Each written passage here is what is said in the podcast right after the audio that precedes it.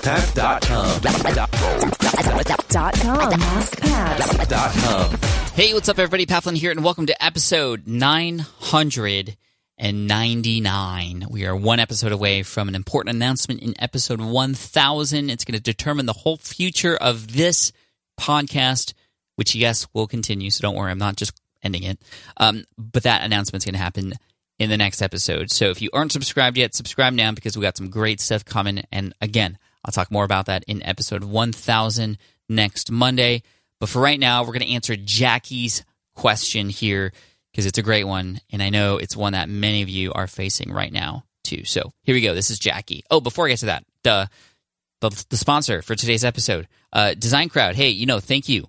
If you're stuck for ideas on how to develop, develop your logo, website, you know, how to create those graphics for your stuff, uh, DesignCrowd could be a great website to help you crowdsource your custom graphics from over 500,000 different designers worldwide. Whether you're a dentist, an accountant, a photographer, a DJ, it doesn't matter. You can get the perfect custom design every time or your money back. Just go to designcrowd.com forward slash ask Pat and just enter the promo code ask Pat. You'll get $100 off your next design. Plus, you'll download a free guide to crowdsourcing great logos and graphics too. So again, that's ask Pat for the promo code over at designcrowd.com slash ask Pat. Now here's today's question from Jackie. Hey Pat, this is Jackie Bolen from JackieBolen.com, and I'd like your advice. Um, I'm at a bit of a crossroads right now. My full time day job is ending uh, in the middle of November, so that's in about a month and a half from now. And I am just considering going full time in the online business world, or um, my other option is to look for some sort of other day job.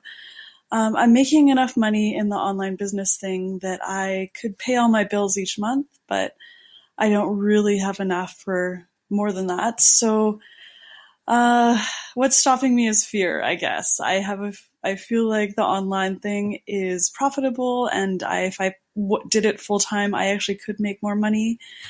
Um, it's just fear. Am I good enough? Do I know enough? It's so competitive. Do I have what it takes to do it? So, um, yeah, any advice you could offer me would be great. Thanks, Pat.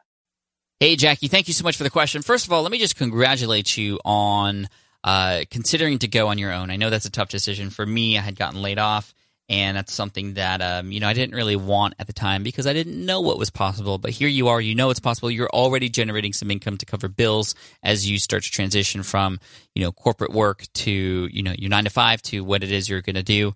Um, and you had said what I was just thinking as you were talking there. You said that you know now that I have more time, maybe I can actually do even better and make more, and I can scale this up. And that's exactly what's going to happen, Jackie. So take what's working and focus on that, you're going to see that, yes, you will because you have more hours.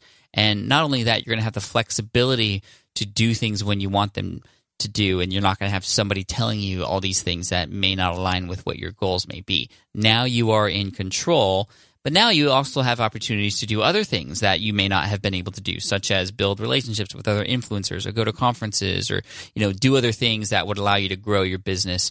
Um, the fear trust me, I completely know where you're coming from because I had that fear myself. And I had that fear with zero income coming in and not really knowing what I was going to do. And so I would say what I tell everybody when it comes to fear, and that is that fear is a sign that what you're about to do is something worth doing, or at least trying, right? A lot of people use that fear as an excuse to stop. Oh, the fear means that this is bad. In most cases, the fear is actually good. Did you know that you're only born with two fears? The fear of falling and the fear of loud noises. And this is why when you see a baby and you see like the parent pretend to fall with it, you know, kind of have like how they play and they jump with the baby, um, the baby will flail its arms out wide because it's just this natural born thing inside of us to you know stop ourselves from falling and same thing with loud noises. Like babies will jolt and act kind of weird when there's a loud noise. And it's because it's they kind of flail their limbs to try and ward off whatever is making that loud noise around them. All other fears are put into us by society our parents uh, experiences from the past past failures and what other people said about them. We are conditioned as we're grown up to consider failure as something bad. All these other things, all those fears we've learned. Therefore, all those fears we can conquer. And it's funny because all those fears that were put into us just those two fears that are just innate born into us. Those are there to stop us from dying, right? But all these other fears that we learn as a result, they actually stop us from living. So you are at a crossroads now and you have the opportunity to see this fear as something as like a sign that this is something that yes it makes you nervous but that nervousness is good. It's also a form of excitement not the fact that you know this could actually be failure. And also another strategy i would do is to recommend that you think about okay well what's the worst that can happen? Like let's say you go off on your own and you try this thing and it doesn't work out. Well at least you gave it a shot.